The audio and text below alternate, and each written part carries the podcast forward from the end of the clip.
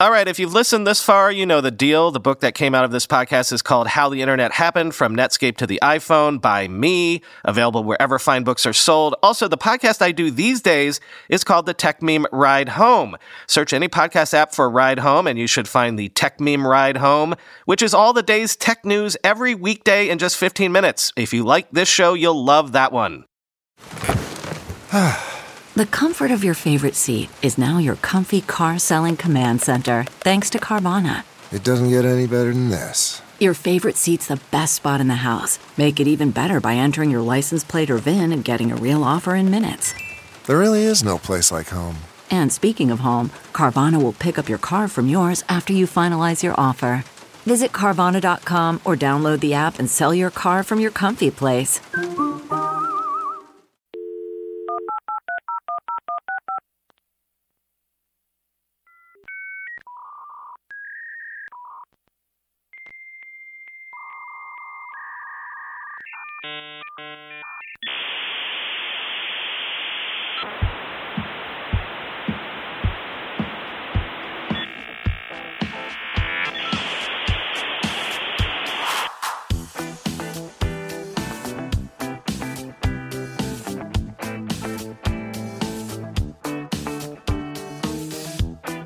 Welcome to the Internet History Podcast. I'm your host, Brian McCullough. This is Analysis Episode 2, another conversation with the writer and journalist Chris Higgins. We start up talking about the recent sad demise of the magazine, a project Chris was heavily involved in, but then we spend most of the episode talking about the early online services and what it was like to go online before online meant the web. If you're from this era, get yourself ready, I guess, for a nostalgia bomb. Hope you enjoy it. I wanted to. Um, I actually wanted to start off by asking you about um, the magazine. I, I was wondering if you had any sort of uh, inside scoop on, sadly, the the demise of the magazine. Yeah, so maybe a little background for listeners. The magazine uh, got a ton of press about two years ago for being the first subcompact publishing platform, uh, web based, uh, app based magazine. And I made an early bet where I said, I'm going to be, I want to be the guy who writes the most stories for the magazine, the most long form uh, stuff for this new world. And I might have that distinction right now, uh, or Chris Stokel Walker, who's a guy in uh, Great Britain, uh, he might have it. I'm not sure which one of us is currently up. Anyway, the magazine is shutting down in December. They're um, ceasing publication of new issues, so old issues are still available. Uh, there may be ebooks or quarterlies or something smaller, but their biweeklies are going away. Um, I'm gonna write more about this, and so I'm trying to save some of the powder for that. But I, Sure, sure. you know, I I did know this was coming um, a little bit, and I. this sounds labored. I, I guess that the the when it started, uh, Marco said this is an experiment, and when Glenn bought it, Glenn said this is an experiment. And as somebody who makes his living as a freelance writer, you make a lot of you take a lot of chances. And so going into this thing, I said this is an experiment. I will uh, just you know try to hope that this turns into a really big magazine. Now, the upside of an experiment in a magazine that works is you know I guess it makes more money and it gets a lot more readers and you end up being famous or something. But the downside in a magazine that doesn't that you know eventually folds is you got paid well for what you did, you learned a lot, you built relationships with people who worked there, and you made great work. So the downside of the experiment is actually very positive, and that's what's happening right now. Is we're saying, okay, well, I got paid really well all the all the way down. Um, yeah, I had I had read yeah. that they had paid out over a million dollars or or more to the writers, so they were always was half really a million. okay. But they they were always really generous with the writers, right? yeah, I mean the rate, you know, the rate to do a magazine story was published at 800 bucks for a regular feature plus uh, photo fees. And that changed a little bit later if they you know they said um, things that are personal essays that don't involve reporting are a little bit less. I think they were 500 or something. Um, but they for one thing, publishing rates is something magazines don't do. And so for them to do that was bold and I think helped out everybody in the equation. So people who might want to be writers or might wonder what are the economics of this? So they looked at it and said, okay, well this guy is running at the time five full-length features costing 800 bucks every 2 weeks. So you can do the math. You can literally just multiply those things, figure out he's got an, uh, an assistant editor and himself. Um, and then say, okay, what must this cost him to run? Therefore, what must he have to make it work? So the subscriber numbers just went down and it wasn't sustainable. And the impressive thing, I think, honestly, in addition to everybody got paid, everybody got paid well, everybody got paid out in the open. Oh my God. Everything was independently owned. The ownership terms for the writers are awesome. So I, I still own all my work and I'm free to republish it, I think, 60 days after publication. So if I want to take all that stuff and collect it and run it in an anthology of stuff no one wants to read by Chris Higgins, I can do that. Um, in addition to all of that, um, he kept an escrow account where people who had long-term subscriptions, like you know uh, annual subscriptions, he has that money, and he's only been doling it out to the business as the time occurs. So he's doing proper business practices, even though he's one guy, and he's going to give that money back to people. And I'm like, this is in many ways a business success story about people who decided not to try a different business model. You know, like he said, I'm going to be purely subscriber driven and not take ads and not try other experiments. And he tried that for a couple years and it worked out okay and it has becoming it's becoming less sustainable sustainable so he's just walking away from it um, but i think yeah. i'm i'm fine with that and it's not like my work disappears into the ether either you know i i got a lot better at writing a certain kind of story in that time and i developed a lot of relationships i wouldn't have otherwise and so I think, uh, you know, I, you know, big hugs for everybody I met and who were, who was involved in this thing, but also these writers are all continuing to work elsewhere. So, right. well, it's it's up. still a sad thing because everybody wants to see one of these things actually happen. You know what I mean? Yeah.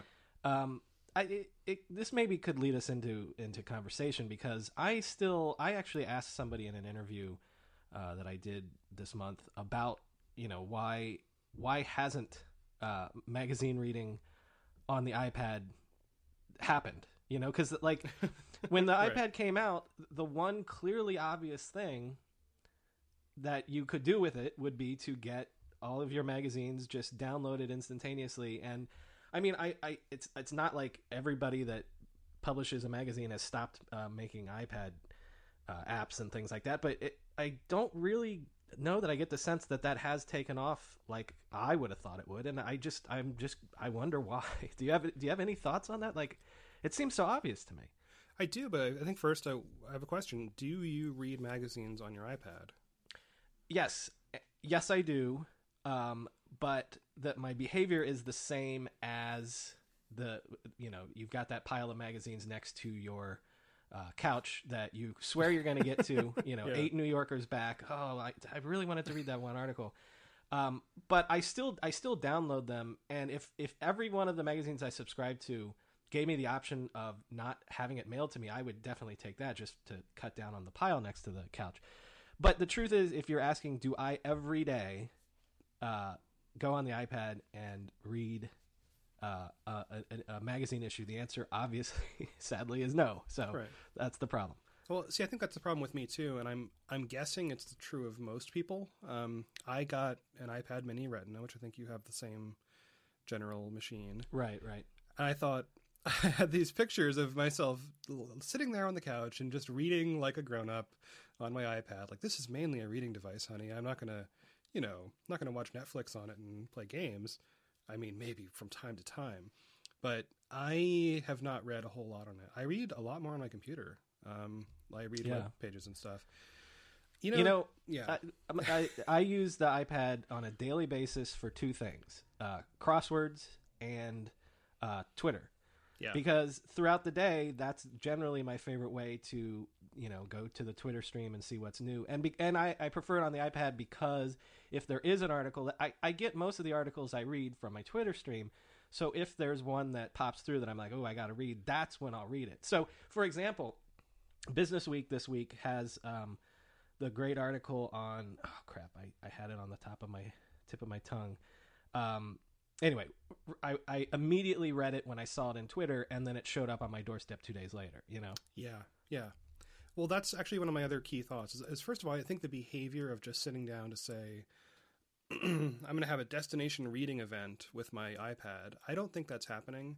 I also don't think the iPad is finding its way into uh, other places where you would read, for for instance, on the toilet. Um, and so I, there's a kind of use model problem. I think also that exact thing of finding the article like, or the content coming to you somehow else, whether it's via Right. somebody's great email newsletter or you saw it on Twitter.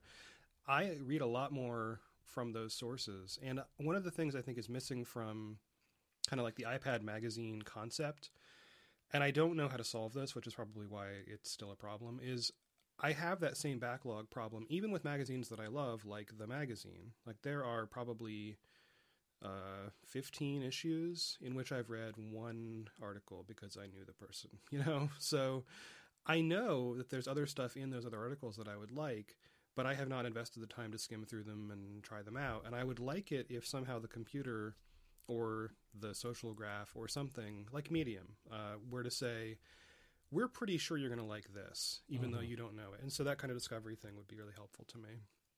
And I think Yeah, an iPad it- could do that. You know, it's almost. It, it just occurred to me by you saying that it's almost the inverse of how I deal with the TV. I never watch anything live. I always okay when I'm ready. I'm going to sit down, and all right, now I'll do Homeland, or now I'll do you know, Orange is the New Black. So either you know Netflix or, or DVR stuff. But when an article comes out, it's the inverse for me. So, so the article that I was excited about was um, the, a cover story on on the Weather Channel and how even more than like kind of BuzzFeed, like they are so much about these crazy clicky stories and stuff like that, and and how successful they are at it. Yeah. But so when I saw that, because I I've been kind of obsessed with the Weather Channel lately because of research and stuff for this project, uh, I wanted to read it right away. So it's like it's the inverse of how I deal with television, where okay, now I'm going to sit down and watch some television, so I want it saved and ready for me when I'm ready to do that. But when an article pops up, I want to read it right now. You Yeah. know? Yeah. Well, I should also say I use the Safari reading list thing, which is a read later service. They're all kind of similar. Right, I use Instapaper.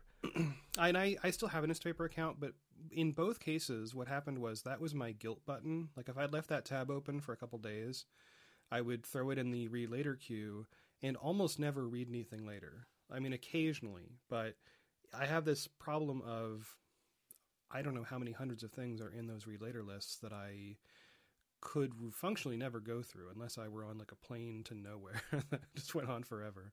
But I do on the plane, like that's that's one use case where I'm like, Oh, yeah. I Oh, yeah, me too. this, you know, three Yeah. hours. Yeah.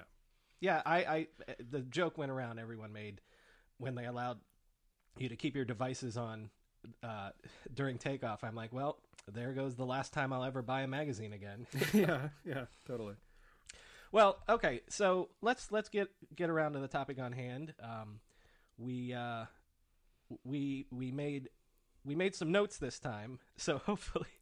We, we know that some of you were less than pleased with our first attempt to do this, and we want it to be a rambling thing, but we also this time are, are going to try to be a little more focused. So, uh, Chris, I think you wanted to to talk today a lot about stuff in what we would call Chapter Three, so about the AOL and the CompuServe era, right? Yeah, the rise of the the thing you dialed into and paid money for. Uh, I think the first thing I want to talk about is you mention in uh, in the beginning of this the idea that to a uh, sort of a younger reader, it would be unclear what one would do with a computer before you could go online, before there was an online that you had access to. Right. I think we we touched on that last time too, and the the the thing that always pops up, and I've written a little bit about this, is because I one of the times I actually have gone to the microfiche in the library to look up mm-hmm. things. I ended up just going down a rabbit hole looking at old ads, which I think a lot of people do when you look at old magazines. But yeah. old computer ads almost invariably they sell them as you can you can keep your recipes in this Yes. well, trying to justify a database has been one of those advertising challenges of the ages. Like, what are things people have lists Right. of? Well, I guess a home inventory. you know, or your Y- yeah. taxes. Those are also you know. so like all up. these ads are you know you can have this and then and then you can have 2000 recipes stored for whenever you need them yeah, yeah. Unlike say a book, right? right but so the point that you're making is you know clearly when we're looking back in history the main utility of any computer is to connect it to another computer and hopefully all the computers in the world because then that's what's really useful right Well, And I, I that- would I would take issue with that as a concept, but it is now for sure. It is clear now. But I do think there was a period of utility. Like I don't think the 70s and 80s and early 90s were just a barren desert where you did nothing with computers. Or they See, not. I'm not sure because okay, what we, what we want to get into is what did we actually use the computer for? We got our first computer in 1986. So, I think I didn't get online, and getting online meant getting on Prodigy till 1990 because I remember it was around Gulf War One. Mhm. So for those four years, what did I do with the computer? And aside from printing up dot matrix banners for parties, it was basically playing computer games, and that was it. yeah. But Well, I mean, what what would be the other utility for a family to have a computer in their den in 1986? Well, I wouldn't discount the utility of games. I mean, games are like a primary use case of all computing devices, phones, iPads, even now, even if they're not connected games, even if it's like I'm playing my little dots that plug into each other and give me candy. Right? I mean, games are a thing. And I, I think that's the main thing I would say. Like, yeah, sure, like word processing is important and I did homework and stuff on my computer, but I played a lot of computer games, even when we didn't have a graphical display. You know, like I got early computers in, we had a TI 99 in probably 83, somewhere in there. and we would, we got this thing called TI User Magazine, uh, where you would have these uh, programs that were typed out in like a monospaced font, and you would type them in to your computer and you'd get like a Pac-Man clone. I remember that my brother did a bunch of typing on that one, and I tried, but I was just not accurate enough to transcribe all this stuff. And you would type in page after page of basic code and get a game out of it. Um, but like, yeah, we played games, we programmed, and we did basic word processing for homework reasons. We wrote letters from time to time. Um, I know even into, into high school when, uh, you know, I had a network connection via the phone, I would still write letters on a computer. Like that was a primary thing that I would do, and then I'd print them out and put them in an envelope and mail them, which sounds insane now, but I had friends who didn't have email. So that's what you did, even as late as, you know, 96, 97. that was not uncommon for me to do. I guess I guess it's just fascinating to me that by the late 80s you could have an entire multi-trillion dollar industry, computer industry.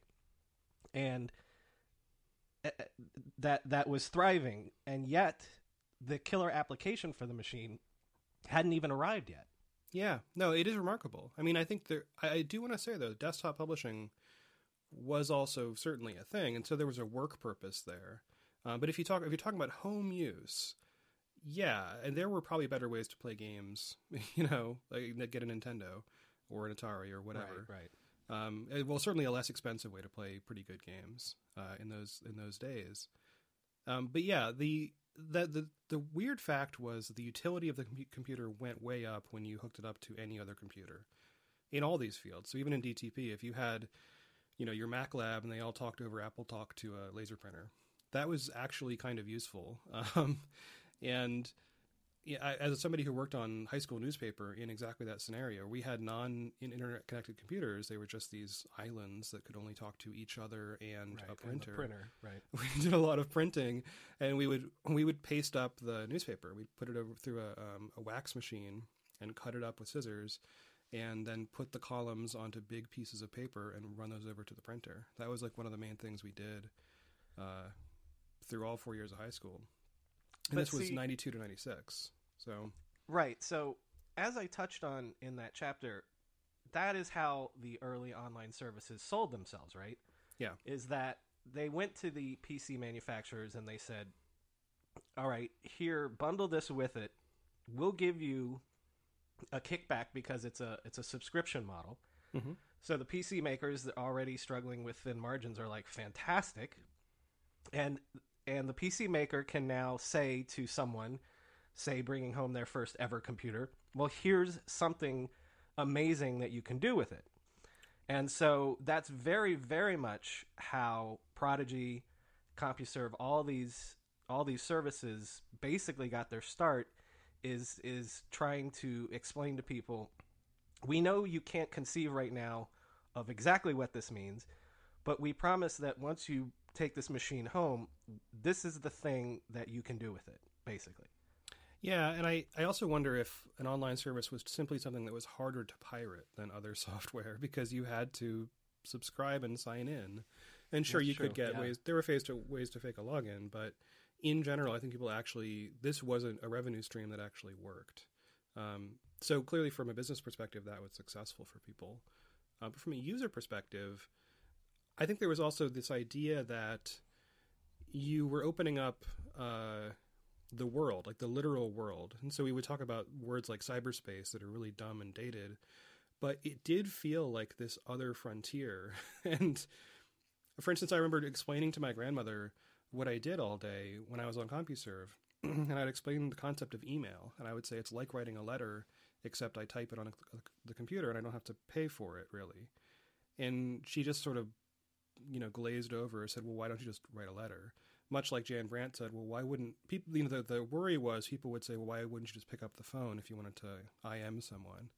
Right. and the that the the transformative thing is once you don't have to pick up the phone or you don't have to go to the post office or whatever you do that thing a lot more and you Mhm. wouldn't you know there's just this, this human habit thing that once you can do that you do do that Yeah, Um, I, in that Jan Brandt interview, I thought it was it was dead on how they had determined that it was the dad, it was the father that would be the impetus in, inside the family to be like, you know what, the family needs a computer, and they would Yeah. always justify it by, well, the kids can use it for homework and and schooling and research and, and all this stuff. But really, it was the dad that wanted to tinker with with the computer. Like I, I, I thought that was brilliant that they determined that through their research because my feeling was that that's hundred percent the way it was, at least in the eighties. that's the way it was in my family. I think there's a canonical 80s 90s dad who would who would bring this thing in and be like gather around family. Uh, in my case we each got our own floppy our own five and a quarter inch we had to write our name on it and be like you can put all of your documents on here and we'll put our programs on the hard drive that i just got. Uh, and it was that was you know my father worked around computers but i think he just wanted one in the house and yeah he could justify it with the fact that we could use the encyclopedia and type up our reports that we almost never had to write. But Ex- exactly right. I, I remember printing up reports for school and stuff like that, but you know, when you're in fifth and sixth grade, how many how how often does that actually happen? You know? yeah, it's it's a it's an event. Let's put it that way. But uh, you know, there's there's a related question I was wondering, which is you get into like in chapter two and chapter three, and you have this thesis. I think that clearly the web browser is the killer app. Um, or it's a killer app because you know there have been killer apps throughout, and and, and I think historically it was you know VisiCalc or one two three was the killer app of the PC for a certain segment, right? I can I can do my computer math and get really actionable, useful business stuff out of it. But one thing I really wonder is right before the browser was the killer app, like what was the killer app? And I'm I'm led to think perhaps it was the online service itself, the AOL, the Prodigy, the you know, Right. the CompuServe thing. Um, that that itself was a, a whole class of new apps that just came into being, you know, in the mid to late '80s and early '90s. I would I would maybe simplify it a bit by saying the catch-all word would be chat. Now, chat, as we would know it in its modern sense, uh, didn't exist then, and it, its its proto forms were the AOL chat rooms, which again would have been later in the '90s. But chat by chat, I mean the message boards, just the ability to dial in somewhere and wherever you're going, whether it's playing a, a, a game online or going to a message board or whatever, what you're doing is you're interacting with other people. So that's the killer app. But th- but then that's what I'm saying also is that's the killer app of computing. Yeah, you know, yeah. so I, it's kind of cycling back to that same thing that I'm pondering like how could computers have been here? But I mean, definitely uh, as I as I made the point in the chapter, it was chat and that focus on interactivity that allowed AOL to eventually be the dominant online service because they identified exactly that that really what you wanted to do was just allow people to get online and talk to each other. Um, if that be that message boards be that email. So truly the killer app before the web browser is the web browser just makes that a little more sophisticated because then it allows people to produce content that other people can interact with. Um, but t- for I think anybody that was on a CompuServe on an AOL from let's say 1989 to 1994 95 the thing that you did was you just went somewhere where there were other people and you interacted with them and you jumped into the the streams that were already happening. So you didn't need graphics you didn't need content you just needed a place where people could type a line and then someone else types a line and that's it you know?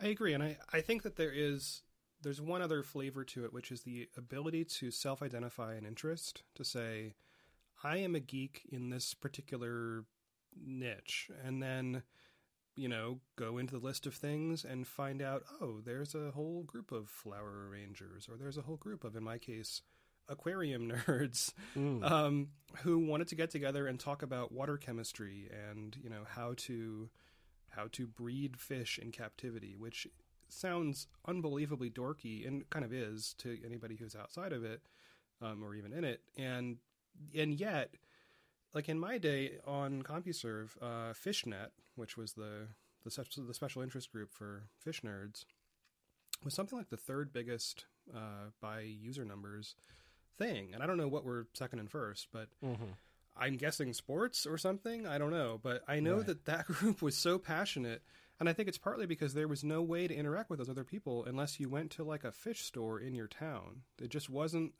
There was no social space Right. for people with certain kinds of hobbies to get together. I mean, we would. They had. Uh, you could subscribe to get a newsletter kind of thing, uh, but to have the ability to go in and do chat, to do literal, you know. Uh, chat rooms and uh, message around boards. around an interest that you couldn't get in meat space. Yeah, yeah because Right. I I had the uh, the similar experience. So we should probably get into what what we both did when we first got on there. Like so like I got on Prodigy, you you were on CompuServe, and I got on in 1990 and the reason I remember that so clearly is so uh, my family is from the Cincinnati area. 1990 was the year that the Reds uh, won the World Series, the last time they've been in a World Series, and I was living down in Florida, and so uh, my my grandfather back in Cincinnati was really my only contact with you know other you know Cincinnati fans. There's no one down in Florida that really cares about the Reds, and so the, one of the first things I did on Prodigy, there were three things: Star Trek uh, message boards, Mystery Science Theater message boards, and Cincinnati Reds message boards. Because and and that that to me was the biggest revelation because I had the experience that obviously everyone has now, where I went to a place and people would be talking about last night's game, bitching about Chris Sabo's injury record, and you know, and so it wasn't just reading the box score or you know reading the article about last night's game. It was fandom. It was fandom as we're used to it ubiquitously today. But yeah, that was the thing that to me was like, wow, okay, this is great. I, I'm going to be on here every single day.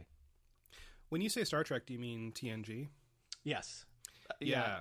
But but what what I did was I role played in the Star Trek universe, so it, it was it, it wasn't it didn't have to specifically be TNG. It, it probably was more TNG because that was still on the air at that point.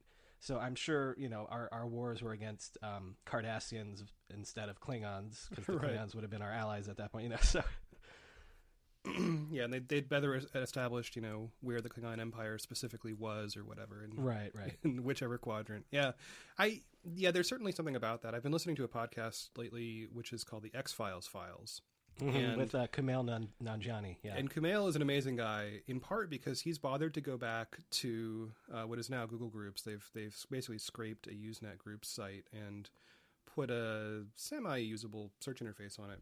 Yeah, I use it. I use it for research quite a bit, actually.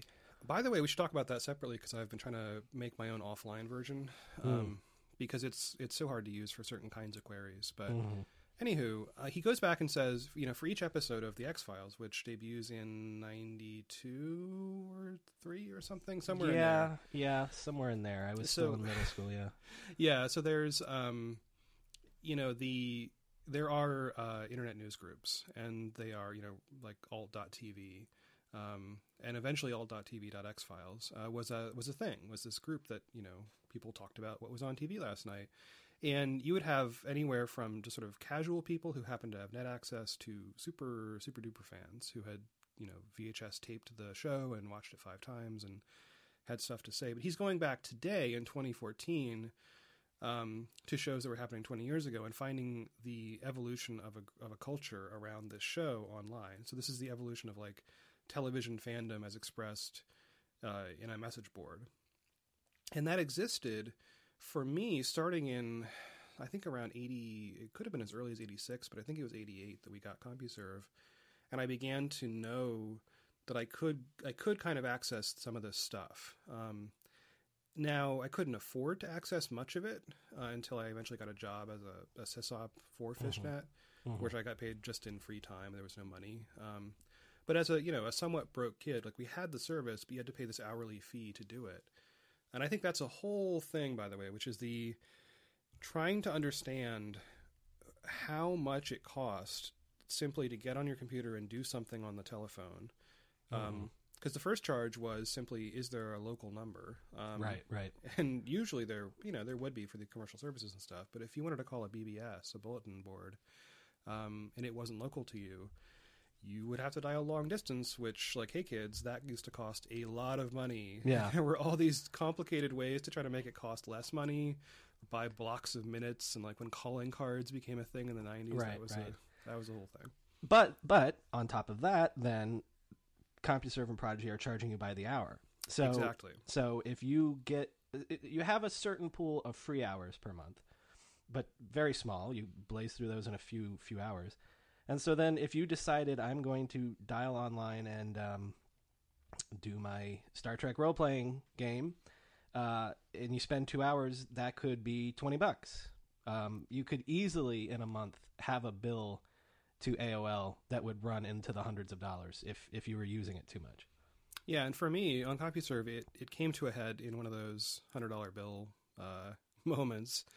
So fishnet was something that I was aware of because I was you know, I had a fish tank and I was into it, and that was my thing. And, and living in Florida, on the coast, I had access to go out and um, fiddle around with saltwater fish, which was interesting, but also sufficiently technically complex to deal with in the home that I wasn't very good at keeping them alive. I could go catch them, but I couldn't necessarily maintain like an ecosystem in my you know bedroom. Um, so I would get on Fishnet and check stuff out. You know, this was message boards. There were file downloads where you could download articles about you know how to take care of X Y Z uh, type of fish, and there were chat sessions. And I happened across it one one fateful morning during what was this annual weekend long extravaganza of trivia and prizes.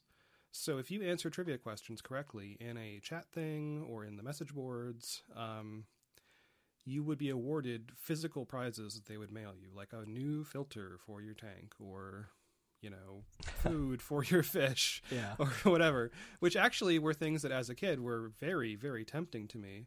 So I just like dug in. I just monopolized the phone line and spent many hours over these two or three days of, of this long weekend tr- like playing trivia games you know taking fourth place or whatever and bringing home a filter that they later did mail to me um, and then the bill came and it was i don't remember how much it was exactly it was over a hundred dollars and my parents sat me down and said okay you're 11 and we don't have a hundred dollars to spend on pretty much anything Right. just on top, you know, every month. So we're going to have to figure out how to handle this. And that's what led me to get a job with Fishnet as a typist. And I didn't know how to type at the time, which was one of the reasons that was a bad idea. But as a as a typist, so what what are you typing? Well, so there were these uh, newsletters and and actual just you know fish magazines that were actually in print. Some of them were not from the U.S., but they were in English. I would get these boxes of printed material, and I would transcribe them. I would type them back into text files, plain text files, and upload them to the file area of the, you know, of the of FishNet, and they were categorized under you know saltwater, freshwater, or whatever, and you give them keywords and stuff. And this is because at the time, um, you know, OCR technology either didn't exist or was just really crappy, or was so expensive that it was cheaper to say, "Hey, kid," you know, like. Yeah, and I don't. yeah. I actually, honestly don't remember what my actual commitment was, whether it was a certain number of hours or a certain number of articles or something per month. But basically, it was, "Hey, um, you know, type in articles, and you get this flag added to your account where when you're in the fishnet area, the billing timer is just suspended." So So that was was that CompuServe saying that to you, or was that other users that were higher up with FishNet that had already made deals with CompuServe? That yeah, was it's, saying it- that to you. it's the higher ups at Fishnet. So they had a way within Fishnet to say, "Hey, CompuServe, for this user ID, which was, by the way, in my case, like a long string of numbers seven one one five zero comma four six three. You can probably Google that and find embarrassing stuff, I guess. Um, but they they would take that ID and say, when you're accessing our our group, just don't bill this person. And because when you first signed on, you were kind of in this uh, nowhere land, and you had to just pick a place to go. You didn't. The timer didn't start until you had gone into a group, like you know a fishnet or a whatever sportsnet, something or other. And so, effectively, I could go into fishnet totally for free. Even the signing in process didn't cost anything, um, and that was great. In part because fishnet was a really large community. Like there were many, many, many hundreds. I don't know, maybe thousands of people involved in this on a regular basis. Um, so for me, that was the internet. Like that was all the online community that I had access to. Um, and so even though the discussions were primarily fish based, you would find a way within Fish-based. that to, you know, to broaden out the interaction just to just regular life. Um, and that was a whole experience. That was a real trip. Like just just making friends on the computer, because this was a very unknown quantity in 1990 or whatever it was when I was really getting into it. Um, just just knowing what it was, and there- wasn't really much um, etiquette or expectation as to, you know, how much would you tell some stranger, and Right, What- and and yeah. and do they have to know that you're an 11 or 12 year old kid? yeah. And initially, I just didn't mention that part. Yeah, neither did I. Right. You Yeah. know what? Th- th- okay, this is an interesting thought. Uh, Uh, people of exactly our generation, so let's say born 75 to 85 or whatever, so that we're coming of age, our teen years are right when online and the web is starting. And we had, we kind of more than anyone else had this golden age period where when you're 13, how delicious is it to go into a public space and interact with adults, which you're assuming are adults. They could be other 12 year old kids pretending to be adults just like you. But you basically get to play adult because no one, it's that, it's that stupid New Yorker thing on the internet. No one knows you're a dog. But like, it's a, it was just, we had the perfect timing, that weird generational timing where we were the first ones to get to do that. And, and how, how exciting it was to, as a 13 year old, be able to exist in a public space as an adult, as a functional adult, basically. Yeah, it was profound. I mean, and I remember feeling, uh, I don't know what it was. It just it just felt thrilling. Uh, I ended up changing my job from typist to being um, a moderator of online chat for Fishnet, and also I would run some message boards, which basically just meant you know babysit them, make sure nobody fights. But in these chat sessions, they were usually Friday and Saturday nights, so that was okay for me. I didn't have school the next day, and these adults would get on and you know, you'd say, "Oh, hey Joe, how you doing? What's up?" And he'd say, "Oh, I, you know, my wife and I just got back from the bowling league." And then the wife would log Right, in from the other computer, and he'd be like, "Bowling league? Wow, they're actual grown-ups, you know." And uh, y- y- I usually had the TV on in the background, um, and I'd sit there and just watch these lines of text scroll by and form these friendships with people who were just very regular people. It, the only difference I could figure out was for whatever reason they could afford to log on on a Friday or Saturday night and spend I think it was 6 bucks an hour or something like that to to chat about fish and nothing. I mean, a lot of it was just about nothing. It was just saying hello to people. Yeah.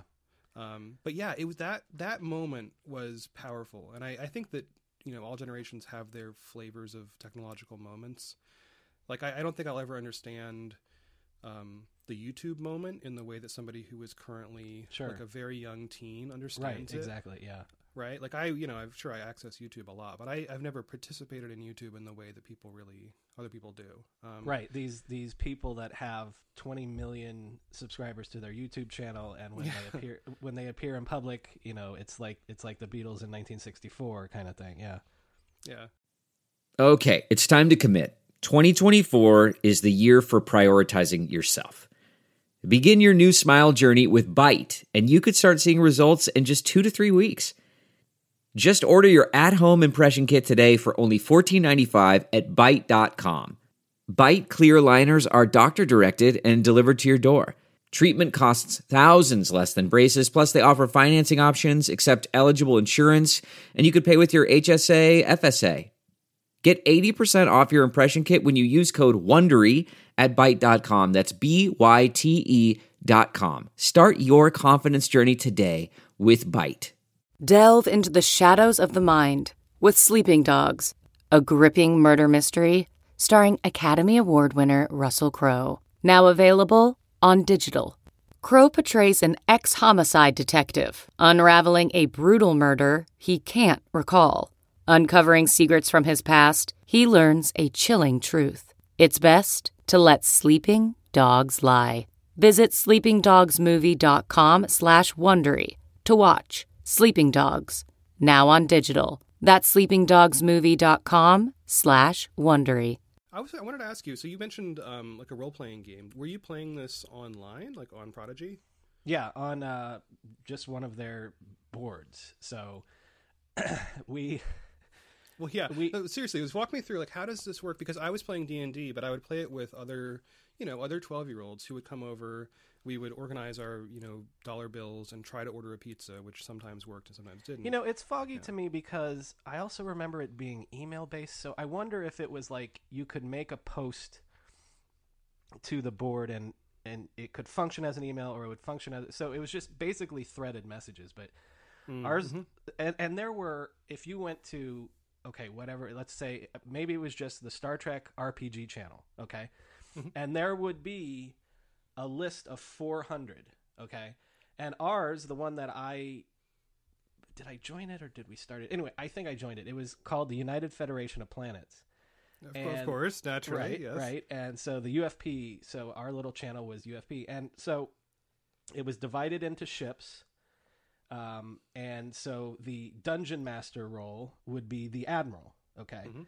and then there were vice admirals and then each ship had a captain and so when you would join one of these you would join as a lowly ensign or a com guy or a security officer or something and Awesome. you and so basically your admiral would you know would give you a mission. And so oh there's trouble on the on the romulan border. Uh, i want the uss ticonderoga to go check it out.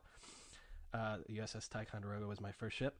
Uh, Uh-huh. and so Good and so choice, yeah. and so they would tell you okay the car the, the the romulans attacked. And then and then everyone on that ship would be like so if i'm at con i'd be like all right uh, you know shields up. Uh, what do you want me to do captain? Captain would do a message uh, you know, whatever. So yeah, we we would have missions that that the admirals would send down in the role of of the dungeon master, and then yeah, you just basically each message was how you in your role on that ship responded, and then so it was sort of like this weird hierarchical thing. And you know, I've never I've never done World World of War, Warcraft or what's that one League of Legends now. So I don't know if they function in this way, but it was weird because it was this hierarchical function because you could have opportunities to change the storyline, but kind of not really. You basically had to do your role and things like that. But so the thing to do was to move up into the ship. So mm-hmm. as people came and went, they would say, "Okay, now you're the now you're number 2. Now you're the captain." So the thing to do would be you everyone wanted to become the captain of their own ship because then you had more control over the story. And I stayed there long enough that eventually I became vice admiral and then admiral. So then you're the one that is setting the storylines and things like that. Wait, wait, wait. You were admiral of the Ticonderoga. Well, I was moved to a admiral of the whole. I was admiral of the whole UFP at one point. I wrote a constitution. Wow. yeah, because you know it was the usual thing where people would. Does this the- exist? Is there a way? Uh, in paper form, it exists in a storage unit in, in Michigan right now. I know I, I know where it is, uh, and boy, I remember I remember working Okay. days and days on that. But it, it actually served a real purpose because for things like this, settling disputes like there would flame wars would would grow up. People wouldn't like how the mission was going, and so it was the con- we called it a constitution because we're trying to pretend that we're we're the actual United Federation of Planets. But it was basically a set of guidelines to make sure that things like this didn't happen. So you know, all right, if if, the mission Right. goes in this direction and you don't like it, you know, here are your here's your recourse. If you don't like your ship, you can get another one. You here's the process to get to another ship. All that stuff. So yeah, so that was the thing. Like, so I, I did that for maybe three years, and like I said, eventually I'm the admiral of the UFP, and so I'm the dungeon master. I'm the one coming up with the missions and things like that. The biggest thing about that was again that I'm 12 and 13, and I know that you know. I remember when I was captain of the ship for the first time. My number two was a guy that was in the military who was like you know uh, a 30 year old guy or whatever because you know you'd get friendly with people outside of the storyline and stuff like that and but in within the game he's taking orders from me and i'm 13 and he's in the military you know what I Yeah. mean? Actually, uh, well, brief anecdote there on my side because this is just too weird for me. We had a guy, and I I forget whether he worked there. It was just a, a common chat guy, but his handle was CIM. And occasionally, you know, people would either go with a real name or, uh, you know, a handle, a made up name.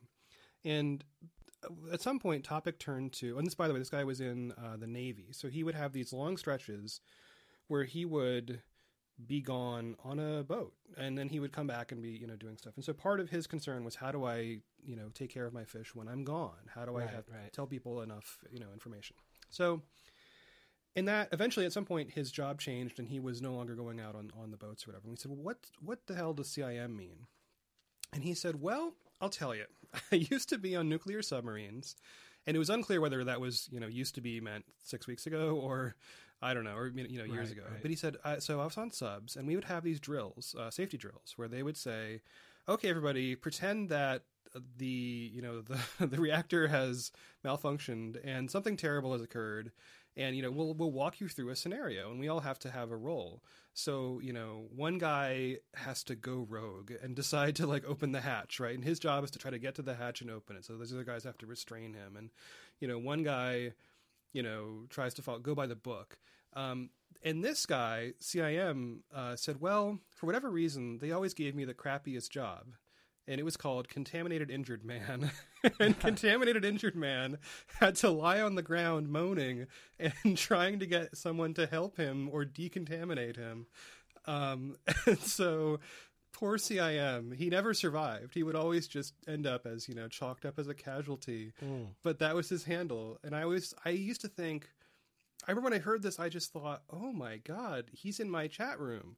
A Right. guy on a nuclear sub is in my chat room talking to me about his nuclear sub uh, and also, you know, fish and stuff. But what a what an experience to be a child, Right. And to have this kind of exposure. and you my- know. I, I i wonder don't you get the sense that kids today like th- that's not that amazing like that right, right. uh, that that you you could interact in a space with other adu- with with adults and and for all practical purposes be equal to them i also get a sense don't you think today that like kids and again i'm just speculating as a 36 year old person here uh, kids go to the internet now almost to flee from adults. Like uh, like it seems to me that the the behavior of of kids online today is almost all about creating this other space that's just for kids away from adult prying eyes right I guess. I mean, I think there was some of that going on with me as a kid and BBSs because BBSs for me were exactly that. It was other kids, like a kid who had a phone line who could host his own bulletin board. Which, by the way, just to cover BBSs, we'll maybe talk about that later or something. But this was a, a micro local service where you'd have your own uh, machine that people would dial into, and they could leave messages and do basic kinds of things like chat. Um, or play games. By the way, and, and But- it was it was usually super local because who would pay for a one eight hundred number? So right. you know if in in the nine nine four one area code there would be maybe thirty people, and it was just that they would hook their computer up to a phone line, run the software, and then other people would dial in directly to that person's computer. So Right. basically. You, they they would put software on there to do chat, to do messages and things like that. But basically, the only thing that's on there is whatever this guy is sharing with you on his computer. Basically, Yeah, and occasionally they got to be bigger and sort of more commercial and had multiple lines and you know, eh, but a lot of that stuff I think was driven by software piracy or other other interests, um, maybe porn and stuff. But like the ones I was exposed to in in Florida were literally people who were at the other high school or whatever who had done this and you would you just go log into this. So that that really was creating an online space away from adults because the kid in high school, one of the questions to get an account was, "Who are you? like, what school do you go to?" And you would kind of have to tell them the truth because they would call you up on the phone sometimes to check, um, or you'd have to know the person or something. So, as to what kids do today and how they treat the internet, I probably am not qualified to comment. yeah. but n- nor am I. right. I'm- yeah. but you know, I, I honestly, I my impression of it is that the the barrier between like adult and sort of early teen communication in general has fuzzed a lot uh, since say the mid 80s like it would be unconscionable at least in my memory uh, to wander into an adult space and have a full-fledged interaction where you were treated like an equal except in certain kinds of spaces. And one, one i want to point out is the public library for me was a space where you could go and have a, an adult conversation with a grown-up. Um, especially if you'd played d&d there were d&d playing grown-ups who would let kids into their thing. Now it still was kind of mediated by the fact that your parents would talk to them and make sure they or try to ascertain whether they were crazy or whatever but Right. it was pretty rare to come across any method by which you would interact with with adults unless they were your teachers your Or your- parents your coach, right, your yeah. coach you know and in, like these- all those yeah. situations, they're still the authority figure. They're not your equal. Yeah, and the chat room breaks that. The chat room just says, okay, we're all people just talking about stuff, and you get to choose who you get to be. And that was a, a, a thing of tremendous power. My question for you is as another person like me who had chat experience and kind of online experiences, do you think that that do you think that set you up later for other things? Did it make it better or worse when you were an actual adult in the world trying to interact with people? Uh, well, like you, I mean, it it taught me to type. I never did Mavis Beacon or anything like that. you know, by age twelve, I'm able to type without looking at the screen because I spent hours online doing this crap. Yep. Um, did it help me or hurt me dealing with real people? I don't think it hurt, and it certainly helped because you know, like any other teenager, when you go through those years when you're the nerd before you can reinvent yourself into remake yourself into some other type and stuff like that then yeah that that allowed an outlet for socialization that I wouldn't have you know if you know famously in in in 6th grade I it was a bad year for me and I was a nerd and had no friends and so that's the exact time that Prodigy was there to do these sorts of things where I might not talk to anybody throughout a school day, but I can come home and for four hours talk to people, you know? Yeah. Yeah, it was very much like that for me. And I, for me, seventh grade was the, I think sixth grade I, I got into it and I was playing around online. Um, I, I for, honestly forget which year I actually got the job. I would have been, um, So you eventually become a full a full fledged sysop for for CompuServe? yeah, uh, and there's there's levels to it. So you know the, the the main thing was just getting the free access. So anybody who did any kind of volunteer work for this uh, fishnet thing would get this free flag, and then at some point you became kind of a staff member, which was a, a step up from that.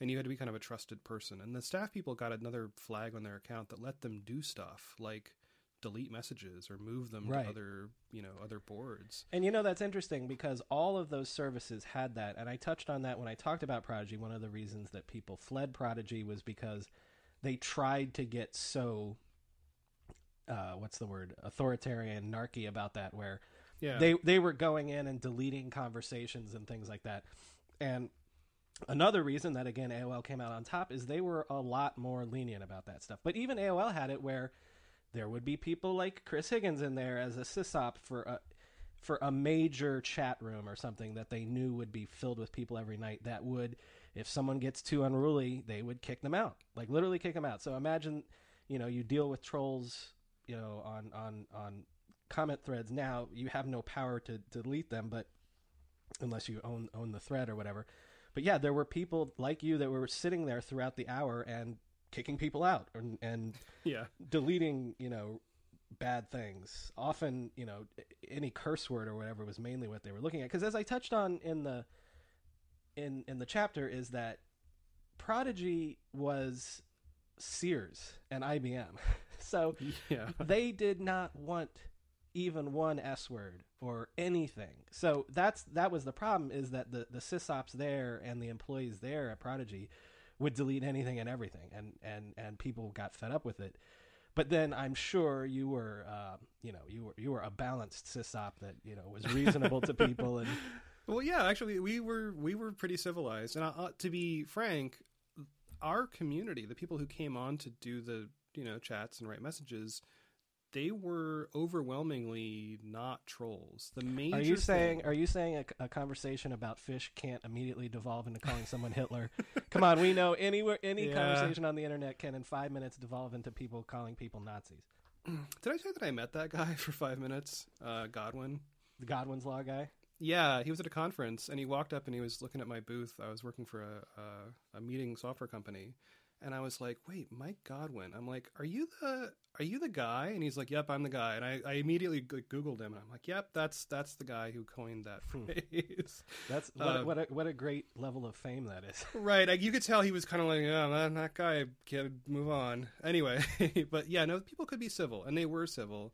So my job also there were there were rules that were set out for me that were like, you know, if people are being really profane, because by the way, there were uh, there were different chat sessions. So we had like a window of three hours, and you could go in and chat anytime. There was no reason you wouldn't, but they would publish times and say, okay, from time X to time Y, that's when you should go there. And everybody would kind of, you know, people would show up, and you'd have upwards of, you'd have dozens of people in a chat room and they would say this one is like family friendly and then this one is like after 11 p.m um, it gets a little looser you know you can you can swear and stuff um, and the main thing you were trying to do was help people who didn't know what was going on try to figure out what was going on which is an interesting concept when you're online because you didn't have any special tools to do it you had to just sort of type at them so you would see a new person and you'd sort of say hello new person's name and then nothing would happen and then five minutes later, you would get this paragraph because they'd just been typing the whole time.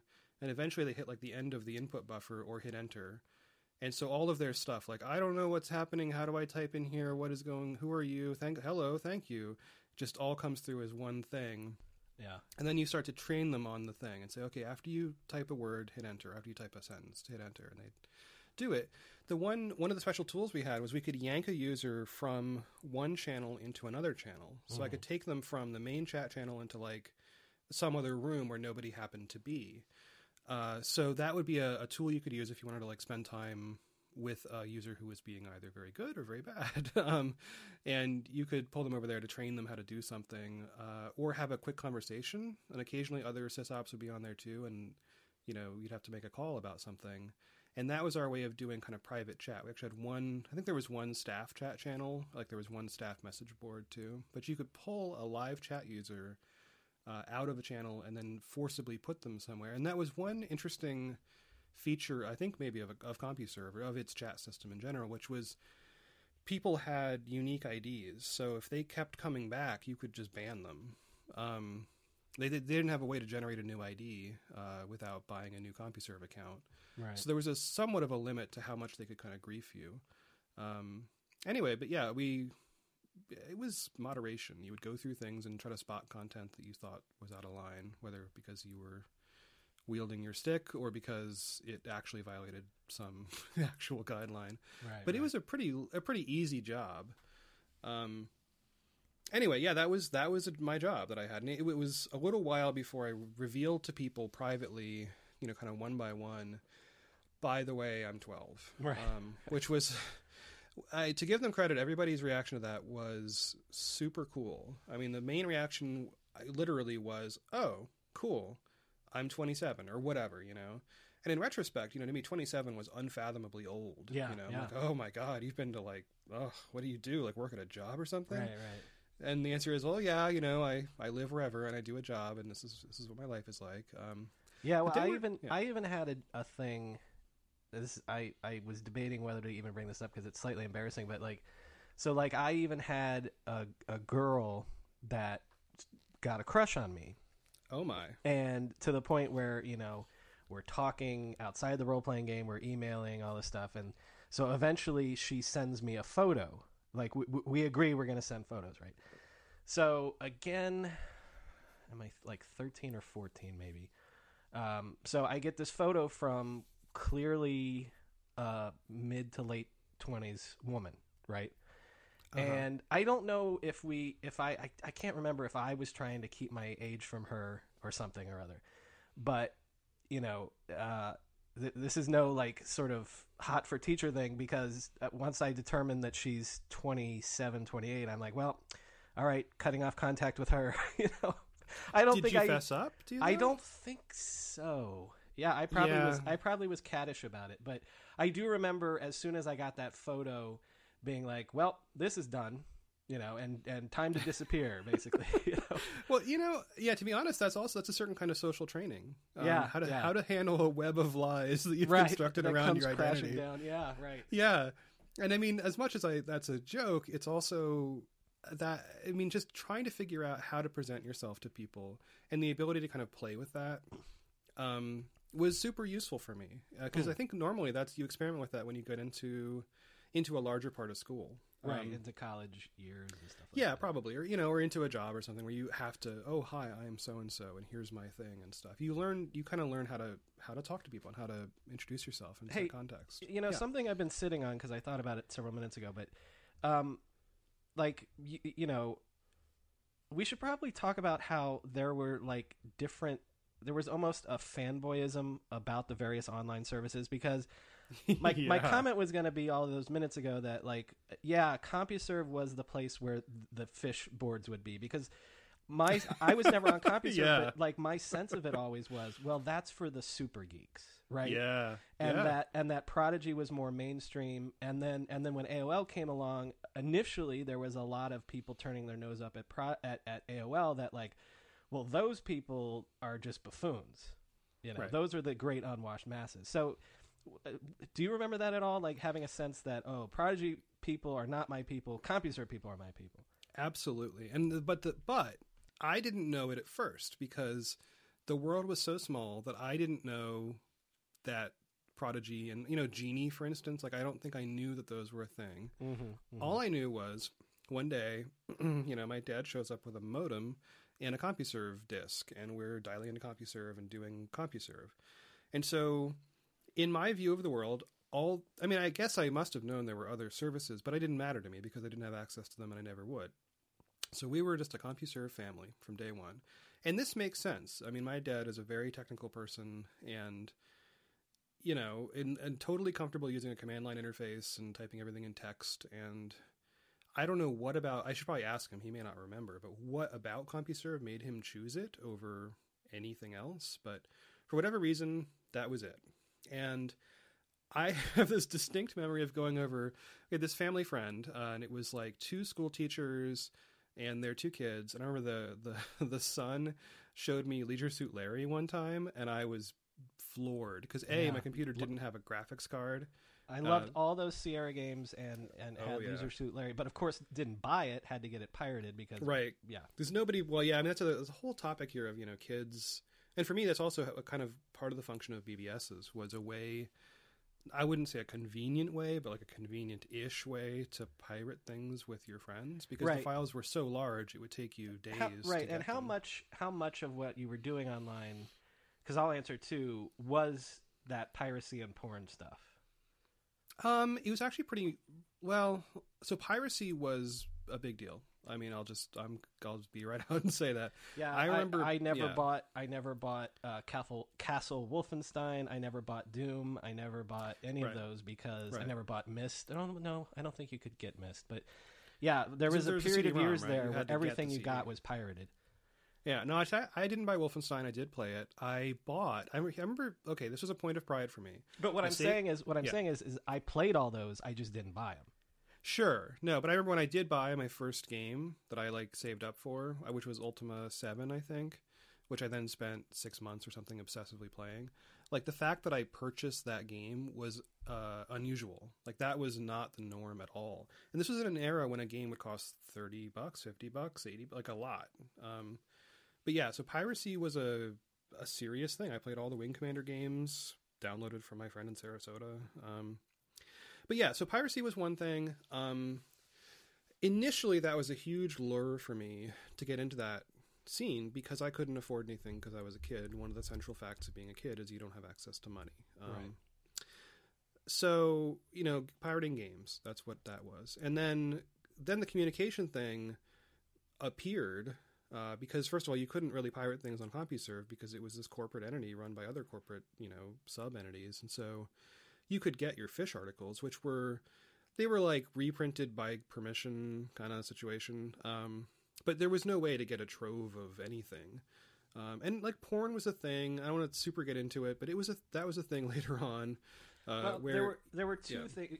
It's funny because I'm my next chapter episode is going to be history of online pornography. Uh, oh god, hopefully, hopefully as an industry, but uh, because Sexy I, chat, yeah. I don't know how like uh, it, it, it would be dumb to me to not tell that as part of the story because Oh, yeah. as we know it's a true thing that porn often leads new technology development and stuff like that so yeah i'm i'm in the middle of researching that but so that's why i've been thinking about it a lot lately uh, but yeah so there were that you're right bbs's because there were certain bbs's where again this is a guy's computer and if he decided that one of the things that his service would offer is hey listen in this file here is 2000 porn pics that i've saved or accumulated because basically what you had to do for that sort of stuff was you traded because it wasn't like there were libraries of stuff. It would be like you would have to encounter someone who would be like, "All right, here, I'll give you this zip file of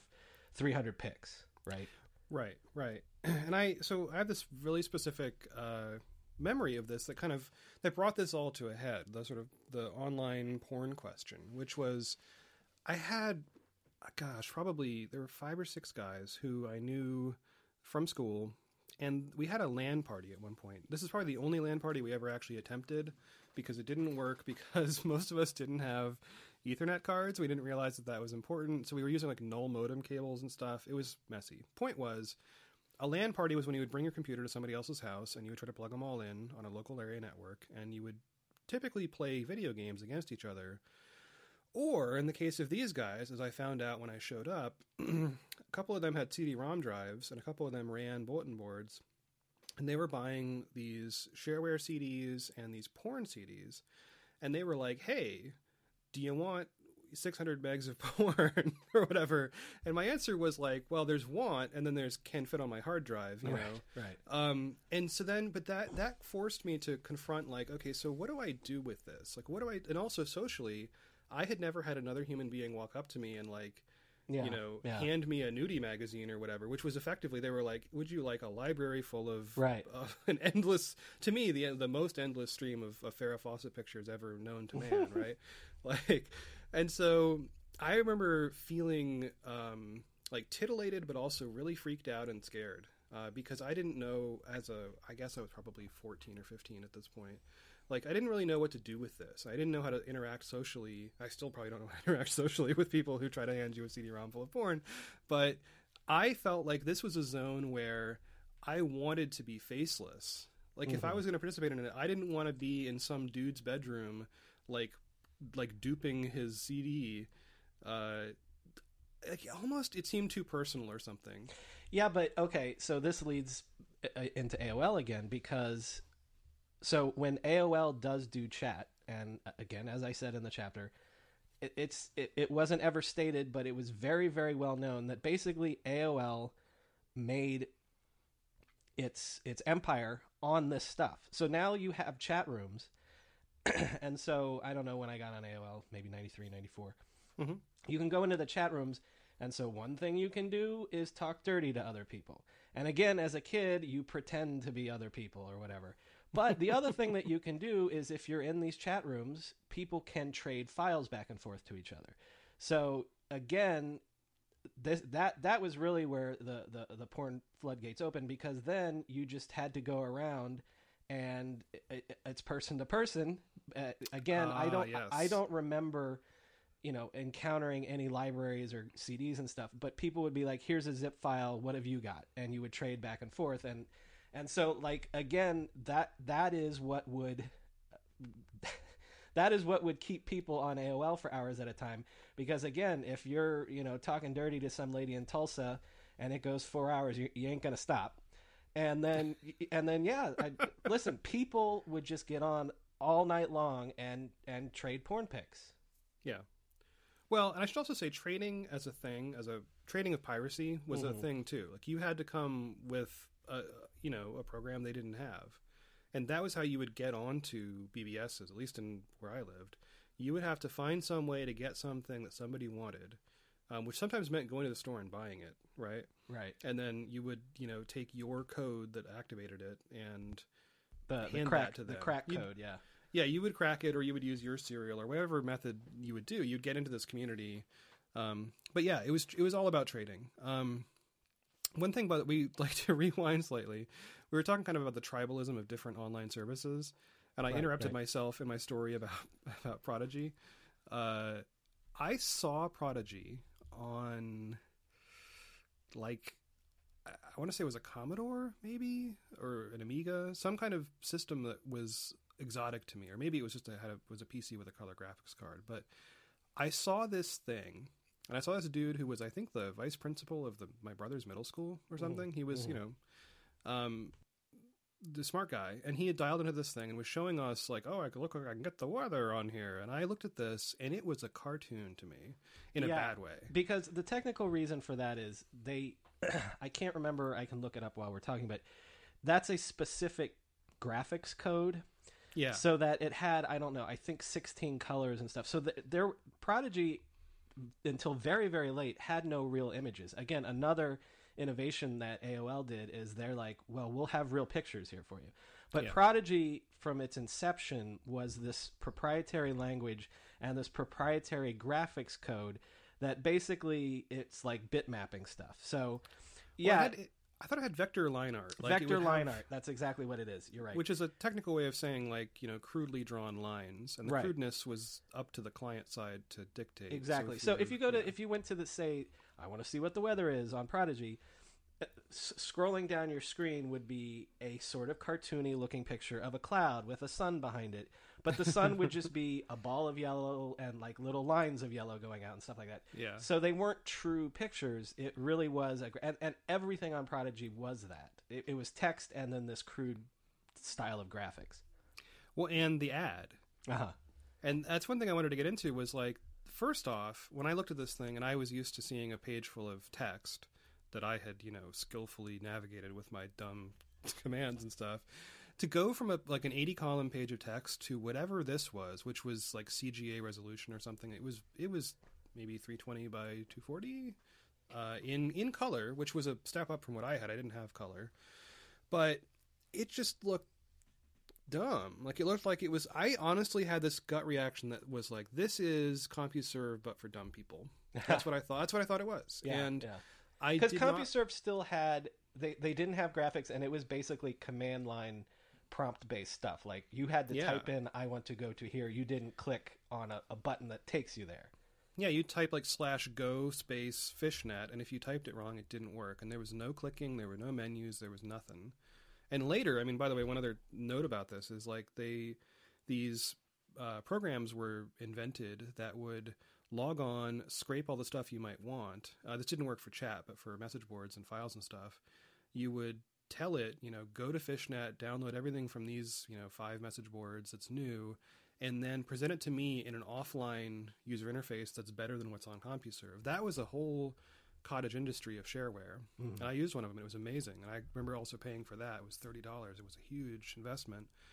Um, but yeah, the interface was terrible. Um, uh, the the native interface to CompuServe was was terrible and pretty much remained terrible, um, even after they tried to you know roll out. But the the silly New ones. graphics of Prodigy and the ads on Prodigy really turned you off. It was it was goofy, um, and also the fact that there was an ad there. I was like, why is there an ad for whatever you know, uh, flowers or Right. Well, something, some So- physical thing you could get by, I guess, clicking or typing by Right. that thing. I guess. I so don't know. the the story of that is, again, um, Prodigy being a joint venture between Sears and IBM. Sears obviously being, you know, a retailer, a catalog company originally, and stuff like that. So their original conception for it was that, you know, it, it, it was going. They were going to make all their money on commerce. Mhm. So uh, most of the ads, very very few of the ads that you would see on Prodigy in 1990 would be for Ford or Coke or anything like that. Um, they were mostly for whatever Prodigy had strung together, like 1 800 Flowers or whatever, things that they thought they could get people to buy and pay for through this Prodigy service. Mhm. And so their whole business plan from day one is that, okay, w- we will charge people a monthly or hourly fee but that'll be just to keep the system running. We're going to make all of our money by taking a cut of these millions of dollars of transactions. People will do banking and buy plane tickets and stuff through Prodigy, and that's you know it's sort of like it, it that sort of was the dream with interactive television that they were always trying to do. You know, you'll be able to order your movie tickets with your remote and stuff like that. So again, this is one of the the weird differences between the two is that that was that was what Prodigy always thought it was going to be. And so when people were not buying things, they were sort of at a loss. And again, I, I hope I did a good job of kind of describing this in the chapter. So Prodigy, when they start to see that all people really want to do is talk to each other, that A makes them nervous because they're uh, they're stodgy corporate Sears and IBM, and you know I'm I'm sure they could see that there was some naughtiness going on, and that really freaked them out. But also because that's really not what they wanted people to be doing, right? They Yeah. wanted people to be buying. They wanted you to. I'm sure they had dreams of one day uh, you'd be, download software from them and all this stuff, and, and maybe eventually watch movies, blah blah blah. Um, as far as I can tell, uh, AOL, their plan originally was: listen, this is great. It's a subscription based revenue stream, and all we want to do is keep people on there so we can bill them for another cycle, right? And Right. and so they didn't launch with the the commerce and and ads and things like that as their main focus. That was only added later. So in a way, again, that's why AOL won and Prodigy and CompuServe didn't is because AOL is just like we're any any innovation that we can come up with to keep you on for another hour and another hour and another hour. That's great.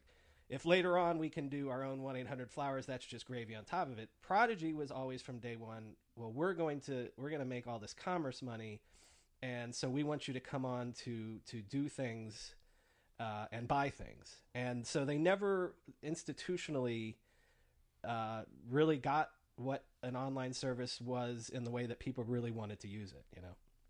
When you were a Prodigy user, do you remember if you ever and how? Did, By the way, do you know if you activated those things by typing a command or clicking? Do you have a mouse? No, Like, there do was you a there was a ever menu. interacting with them. Oh yeah, yeah, yeah. There was a menu. Okay, so if you uh, you can Google image search this, what uh uh your average Prodigy page looked like.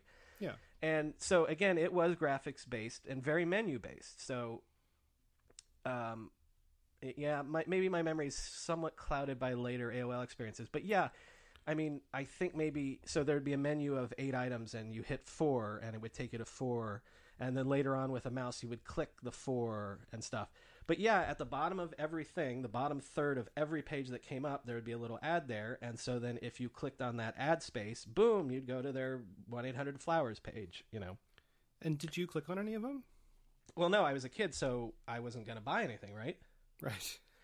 And my other So- question is had you, you know what, I, I, I do want to research this now that I'm thinking about it. Let's say I did buy something. Right. Um, I'm assuming that they have my credit card on file and they would add that to my billing because there's zero that that's how they they had to have done it that way because there's there's zero encryption at that point i'm assuming you wouldn't sit there and fill out your credit card number in a form so it must have just been okay you want to order your mom flowers? And by the way 1-800 flowers i'm sorry we're picking on you because it's the only thing we can think of but um, then then that will be added to your bill. You know whatever the cost of those flowers you select are. Well, one thing I wonder, uh, there's two things here. So one of them is this makes a lot of sense if you if you're able to rewind your mind to the late 80s early 90s partly because a thing that had become huge was home shopping television channels which we don't even think about anymore but Right. like this those are they- they feel like they've existed since you know before time but and and it was you're right it was a big deal in the sense that not only did a lot of people shop via those Mm-hmm. but that was like that was a big industry like remember barry diller at one point um, goes off and buys qvc i think it was yeah because those seemed to be the wave of the future and those things were just throwing off cash so there was a certain window in time when yeah like shopping on tv and, and the home shopping network and all that stuff seemed to be like the wave of the future Yeah, and, and all these services, or at least my recollection of them, would have like a shopping mall part of them that was is perceived as a destination. I remember seeing an, an episode of Computer Chronicles that's now up on YouTube and on the Internet Archive and stuff. But they were they when they talked about virtual reality, again, it was like they're trying to find a way to make virtual reality make sense to a normal person. And so one of the things that that I, I guess developers or the business people or whatever would say was, oh, we'll have a virtual shopping mall where you can go in this thing and you can look around on virtual shelves at virtual items and then you can purchase them. well and here's or like a- virtually look at a car or something. right It's well like, here's another ooh. thought because again sears so Yeah. if, if well, yeah. if, yeah. if, it actually if makes Prodigy, sense if you're if Prodigy yeah. is coming from Sears, then Sears is just thinking logically, this is an extension of what we already do with the Sears catalog, right? Totally, totally. We're just putting the catalog online. People can order easier. You don't have to call a 1 800 number. Or maybe you still did, but again, it's just they probably thought of it as a logical extension of their catalog business. hmm Yeah, I think that's. I mean, so later in internet world, I think the idea of thinking your product is one thing, and then later realizing like, oh, okay, it's this totally other thing. Right, right. That seems fairly normal now. Um, you know, you hear about startups that start up with one totally Right, different and- idea, and then you know, and right, I would say that's even more common now than than sticking with one idea all the way through. yeah. right, right. Like Groupon being what was it like a social activism thing? Yeah, God, I don't remember. yeah. It was. I'm pretty sure it was uh, an activism organizer. Well, or the they- the more classic one would be uh, Twitter grew out of a podcasting startup. So, yes yes um so anyway I, I think that that the the ability of a company to build this crazy infrastructure because that's the other thing that was uh, it's hard to imagine now i think the complexity of going in and making all these regional telephone exchange things that would let you connect users to your service. That was a big spendy proposition. Um, to build a whole thing and then maybe realize later like oh gee whiz we're really not making money on the things we thought we were going to make money on and therefore we might have to change our entire business model. Um, initially for instance like with prodigy i guess probably realizing oh these ads maybe don't bring in all the money but the hourly service probably does.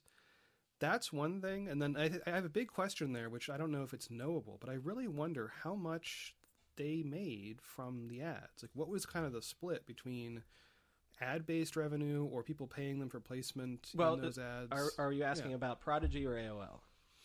well, I'm curious in general about both, but I guess AOL matters more in the larger yeah. Well, of the internet. okay.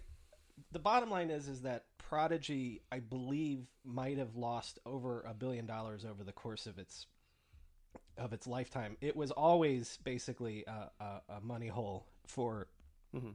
uh, Sears and IBM. Um, so I don't think that they ever got those to pay. With AOL, it's an entire it's a different story. Again, so AOL lost a, a ton of money early on in its life, and it it basically the, the early story of AOL is a series of someone else comes in with you know a huge investment round that that buys it another year and then buys it another year and, and, and things like that Mhm. What happened with AOL again? Remember, they just were keeping people online as much as possible, and most of their money is get is is dinging you for those hourly fees. They did this complete switch that happened serendipitously for them because once they once they became the winner, and once they got scale, and once they were approaching five million people, ten million people. I think at their peak they they they were between twenty and twenty five million people at the very peak of AOL.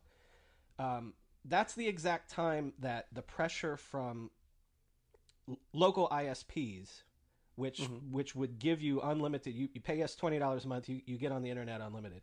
So they had to compete with that. So they switched to the to the unlimited uh, stay on AOL as long as you want with you know the the, the famous uh, problems they had with that because their their infrastructure couldn't handle it. But that's the exact moment that then boom they switched to this other model where Right. now AOL has the ads. Now Right. AOL can negotiate and again, it's serendipitous because it's the exact time when they can do this. They can go to Amazon because Amazon now exists, and they can say, "You got to pay us ten million dollars a year to be the official book vendor on AOL." Right. and they do this for everybody for every niche but they're also so that it, it, it worked out perfectly for them because right at the moment that they got the scale to have enough of an audience to make that work then they're the only game in town because then you've got 10 million Americans that are getting on AOL every day and they're staying on there th- for three and four hours a day. So all of a sudden, marketers are like, well, we need to get in front of these eyeballs. You know, that's always the thing about advertising. They know how much, how many hours per day on average you listen to the radio, you watch the TV. They want to be where those minutes are, where those eyeballs are. And so at the exact time that AOL has to abandon this model of charging per hour, it worked out perfectly for them because now they have the scale that they can start charging all these people. And it wasn't just charging, you know, uh, merchants and advertisers. It's also now AOL is so big that whereas in the early 90s they would go to Time Inc. and say, "We'll pay you three million dollars a year to put your Time magazine content." Well, by 1996, 90, 1997, it's completely reversed. Uh, the content providers are paying AOL and paying them th- through the teeth to, all right, who wants to be the AOL Sports Channel? Is it you, CBS? Uh, is it you, ESPN? You know, so then yeah, that's the second half of AOL's life in the 90s they're still getting those monthly subscription fees, but they're also making all this money from content fees. And yeah, they're starting to make money through commerce. And there's some quote, I think I might have had it in the chapter or, or somewhere, where someone says that that's what scared the hell out of all of media about AOL in the mid to late 90s was that they had three distinct and robust revenue streams. You know, so if you're Right. if your time you've only got one you've got the subscription and maybe two because then you've got the ads but you don't have the third like so the fact that that aol had this mammoth three-legged table of revenue that it could stand on it was it was blowing people's minds and it was scaring the hell out of them And I also recall, so this is maybe post merger. When was the AOL Time Warner merger? 2000 Okay, so this was right post merger, maybe by a year or so. So I had moved to Portland, and a friend of mine, who is now uh, a very successful author, uh, was my roommate, and he needed work. And I don't know how he got this job, but he was writing for AOL for something they called, I think, Digital Cities. Uh-huh. You could probably look this up. yeah but yeah he- his job was to make local content, Right. Portland related content. it was one of be- yeah every again that's another one of those things that everyone's always trying to crack if we can just Right. if The we get- local problem. right the local news slash community pla- yeah right right so that Yeah. was aol's version of that yeah Yeah, and that was I mean, I feel like a lot of online services have this moment where they you know, uh, gosh, what was it called? I for a while I had a similar gig um, five years ago where it was like restaurant reviews, you know, and you would effectively look around and try to find um, like I don't want to name the actual employer, but you would look at other restaurant review sites and maybe if you had some knowledge of a restaurant you may have gone to because you happen to live in the place, Right. suddenly top barbecue spot. um, that's sort of problematic. But in Randy's case, he this is my friend who got this job. He um, like he was paid by the item, and it was very low. I think it was like twenty bucks or thirty bucks or something to write a very short thing about an event that was coming up or a location review or anything. And so he would spend his days at home on an iMac, and sometimes you know getting in his car and driving around and finding stuff. Um, oh, and eventually he found a way to sell photographs to them, which was, I think, way more lucrative than actually the written content.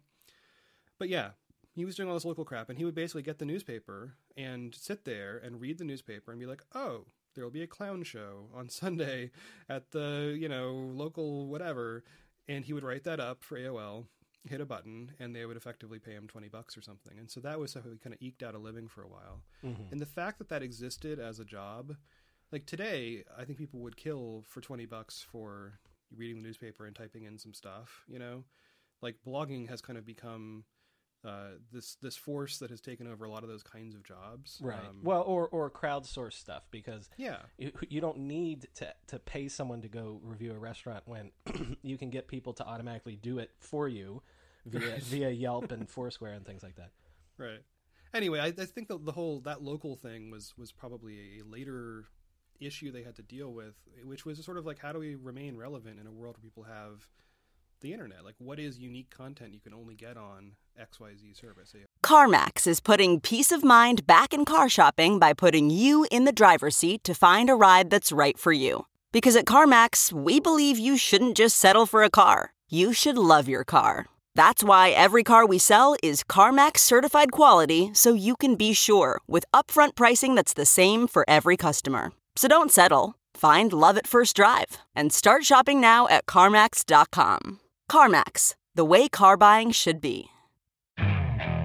Okay, picture this. It's Friday afternoon when a thought hits you. I can spend another weekend doing the same old whatever, or I can hop into my all new Hyundai Santa Fe and hit the road.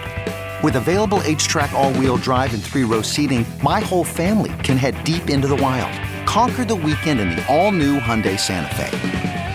Visit HyundaiUSA.com or call 562 for more details. Hyundai, there's joy in every journey.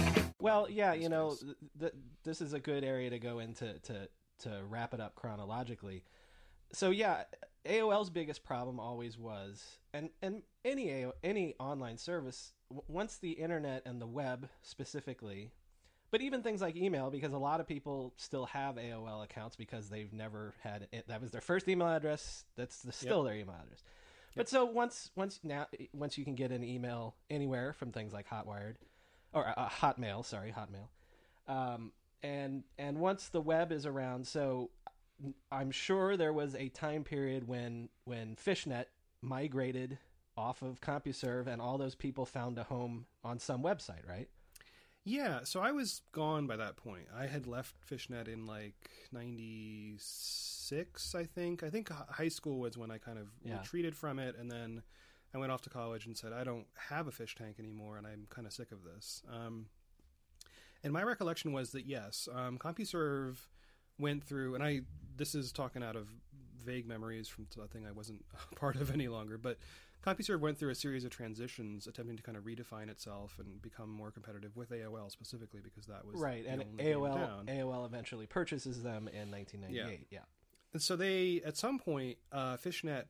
I remember getting an email or something, and that Fishnet was now accessible online as another thing, and it was some kind of web-based system. But when I looked at it, the magic was gone for two reasons, and one of them was I just no longer cared as much about that Right. that interest, and also technologically trying to move something that involved live chat and file downloads and message boards, which was kind of like email, you know, all these things that were very interactive that had a pretty functional user interface, even if it was ugly. Um, trying to move that to the web in the 90s and early 2000s was actually a lot slower to use and just like clunky and gross and covered in banner ads. Initially, but yeah. but my point is- initially, yeah, and then it then it sort of came full circle. Because the web my- became much more useful. My point is, is if I was 12 in 1998 and I wanted to do Star Trek, role playing or otherwise.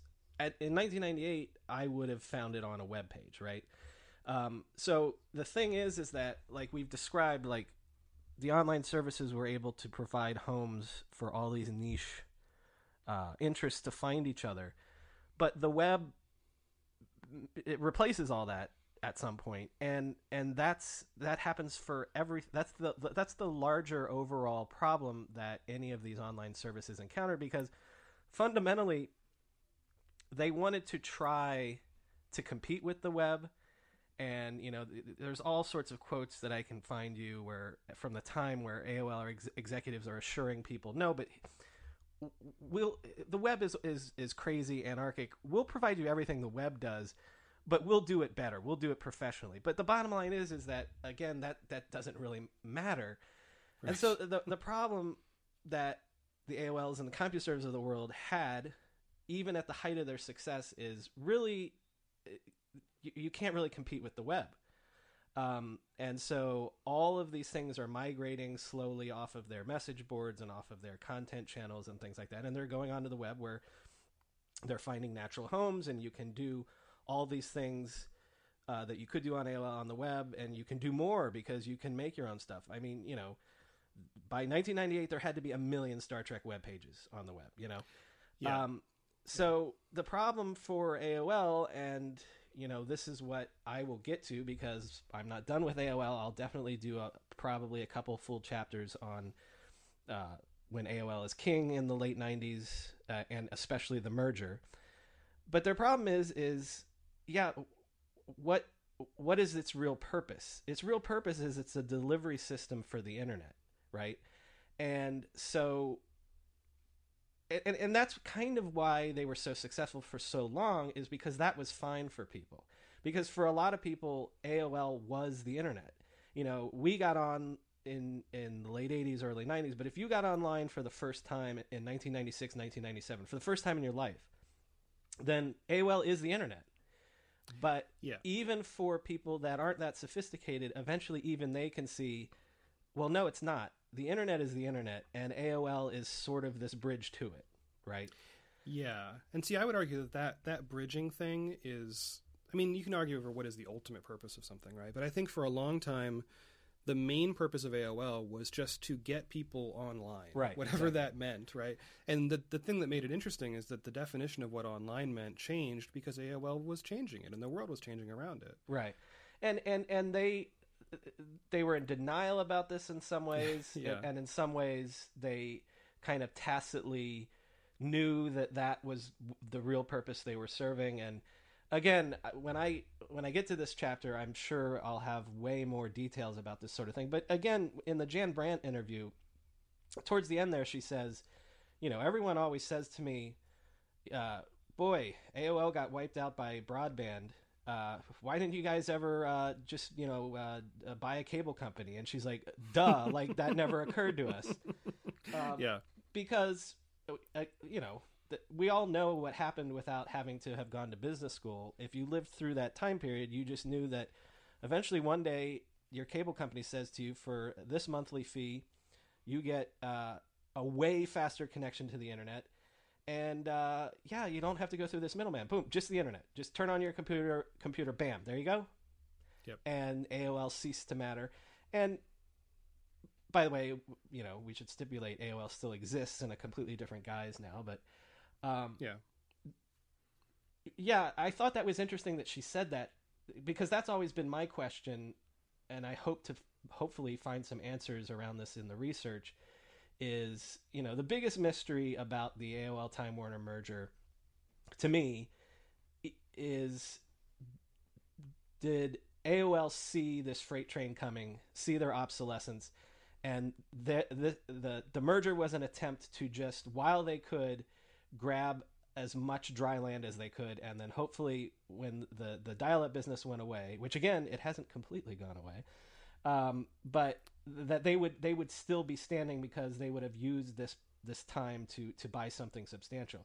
And as Jan Brandt pointed out, Time Warner gave them a cable company. Right. You know.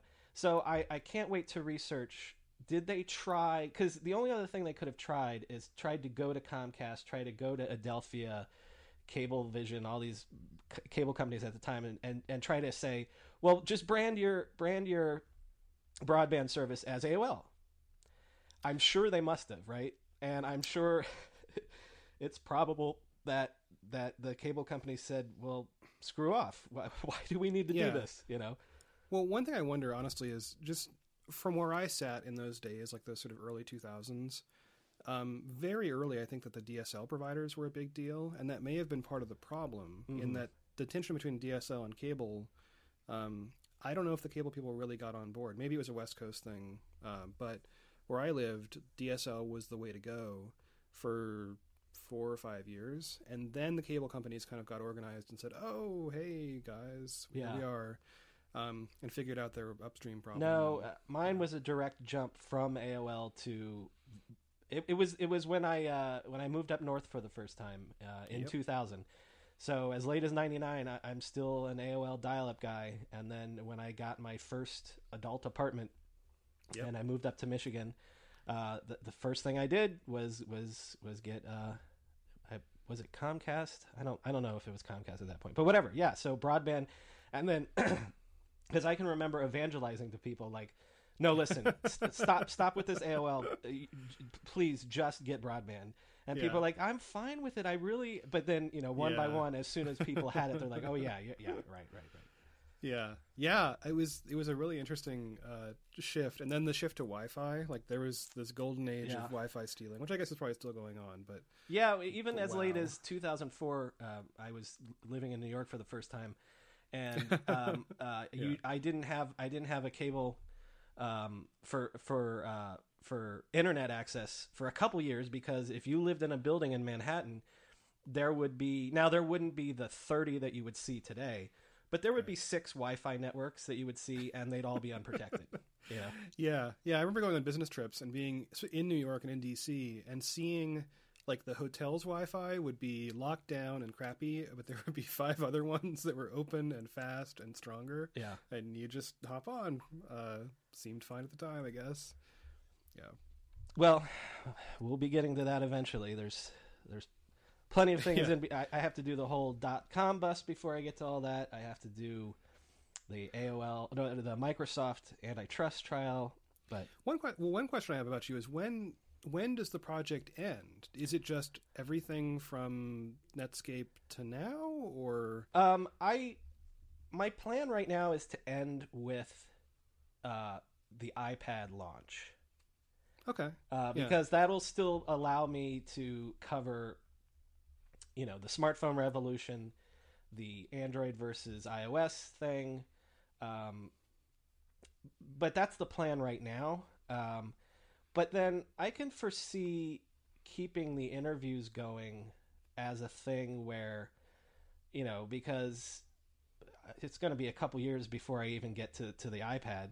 So by that point, you know, I'll be inter- I'll, my interviews will be with people that have done more recently vintage stuff. Do you know what I mean? yeah, so no, I do. I do so yeah. that maybe by that point, even if I get to the iPad, I'll still be wanting to do interviews, you know, with uh, stuff that's more contemporary. Like if I were there now, maybe I'd try to get the Snapchat guys. If I were there now, Mhm. uh, what's what's that new um, uh, social networking site? Uh, oh, Ello. yeah, Ello. So like that would be a thing where I'd be like, all right, I'd like to talk to the Ello people people about their what they're doing right now and why they founded this and what what you know. So I can see it continuing as something that um that would be a little more contemporaneous, but still with the concept of how you fit into this great chain of stories and things like that. Yeah, I think it'll be hard to figure out the epic ender. I mean, for me, I would I would guess it might be.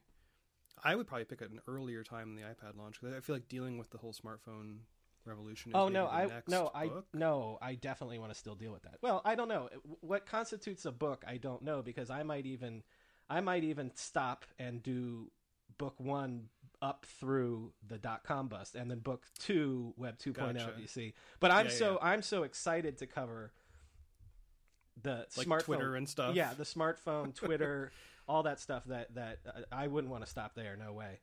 By the way, um, before we before we wrap up and do plugs, you had brought up uh, the first time we did this. You wanted to know about the um, the convention that I use of of organizing things into chapters and things like that. Yeah. Um, what's your question about that? Because that's been brought up to me by a bunch of people recently, and I and I wanted to I wanted to poke around on that just for a second. Well, okay, so when I look at the podcast in my you know podcast app on my phone, I see this list of episodes and they're titled, and I see the titles, and the titles are like chapter X, comma, you know, interview one or supplemental two or what have you. Um, so I understand the structure, especially when you're just reading the book, right? That Yeah, makes yeah. pure sense, right? Chapter one, part one, chapter one, part two.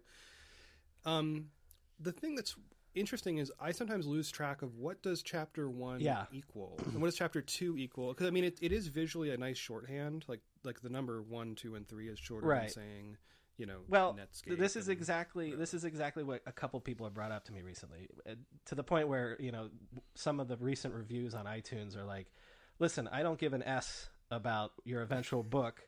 Just give me the next episode." uh, You know, so I'm that, that's Yeah, why I'm bringing this yeah. this up. I'm kind of opening it up. Um, if if anyone listening has any thoughts on that, do you uh, do, do the does the chapter convention drive you crazy? Now, let me give you my rationale behind it. Obviously, it comes out of initially I was going to do this as a book, and it just was more fun to do it as a podcast. It's more immediate, it makes it way easier to get the interviews and things like that. But I'm still thinking of it as this history project.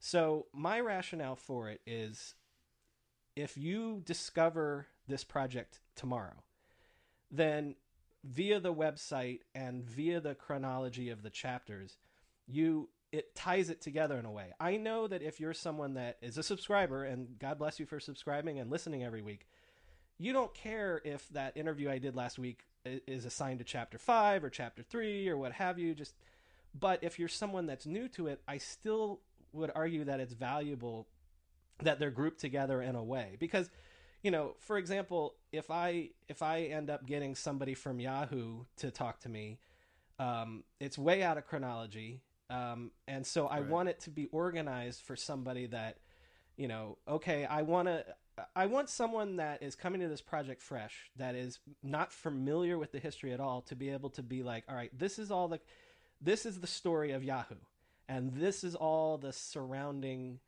interviews and materials about Yahoo. Um, so I don't know. Again, I, I'm open to any criticism that anyone wants to tweet at me about it. Um, any thoughts that you might have. Uh, the, my email address is on the website. Um, but that's my argument for it. Um, what do you think? For me, I think that you're just hitting the limitation of a single list. Like this is just the, Yeah. the format of you know what RSS does when you have a non Yeah, yeah. categorizable list. So I know it looks terrible on your on your smartphone screen. Well, it's not. I mean, I guess I'll put it this way. I don't think it's terrible. I just think it's um, the thing that the first time it confused me was when a different chapter popped up, and then we went back to a previous chapter. So it was like, Yeah. okay, we'd gone through chapter one and chapter two, But and then again, suddenly that- there was some one stuff. But that's my argument for why I do include it because yeah, yeah, no, it makes it makes sense. Yeah. To me, I and also it's it's functional for me, and I this probably doesn't apply to any of the listeners, but like when I when you say let's discuss chapter three, right? I just say, okay, well, I'm going to look at all the chapter Yeah, three yeah, episodes, and that's yeah. very easy to do. I don't have to like go to the website again, or download I, a I'm, sub feed. I'm Yeah. throwing it out there for people to to give me their feedback on it. I certainly understand that if you're if you're a fan and all you want is a new episode, the conventions of the chapters and organizing it that way might not mean that much to you. I get that. If it doesn't mean that much to you, then freaking don't worry about it. but I, I, I Sure. still I I still maintain that the purpose that it serves is just organizing it in a way that um, you know so i'm going to do a chapter on internet porn and then after that is finally my my big chapter on on amazon so the amazon one will probably be at least two episodes so a part one and a part two and then hopefully i can get some great interviews with that and so again as a history project, if someone comes to it and is like, you know what, I really want to learn about is Amazon and how that got started, to organize Right. it in that way helps it all group together. And again, I'm sure most of the people listening haven't gone to the website, but that's what the website is there functioning for. I don't know. Um, that's my argument. I'm happy to hear any other ideas that people might have about that. Yeah, I'm curious what people think about that, and also what people think about this format of episode. This is, you know, Mhm. two dudes talking about the internet in a somewhat organized way. We have notes now.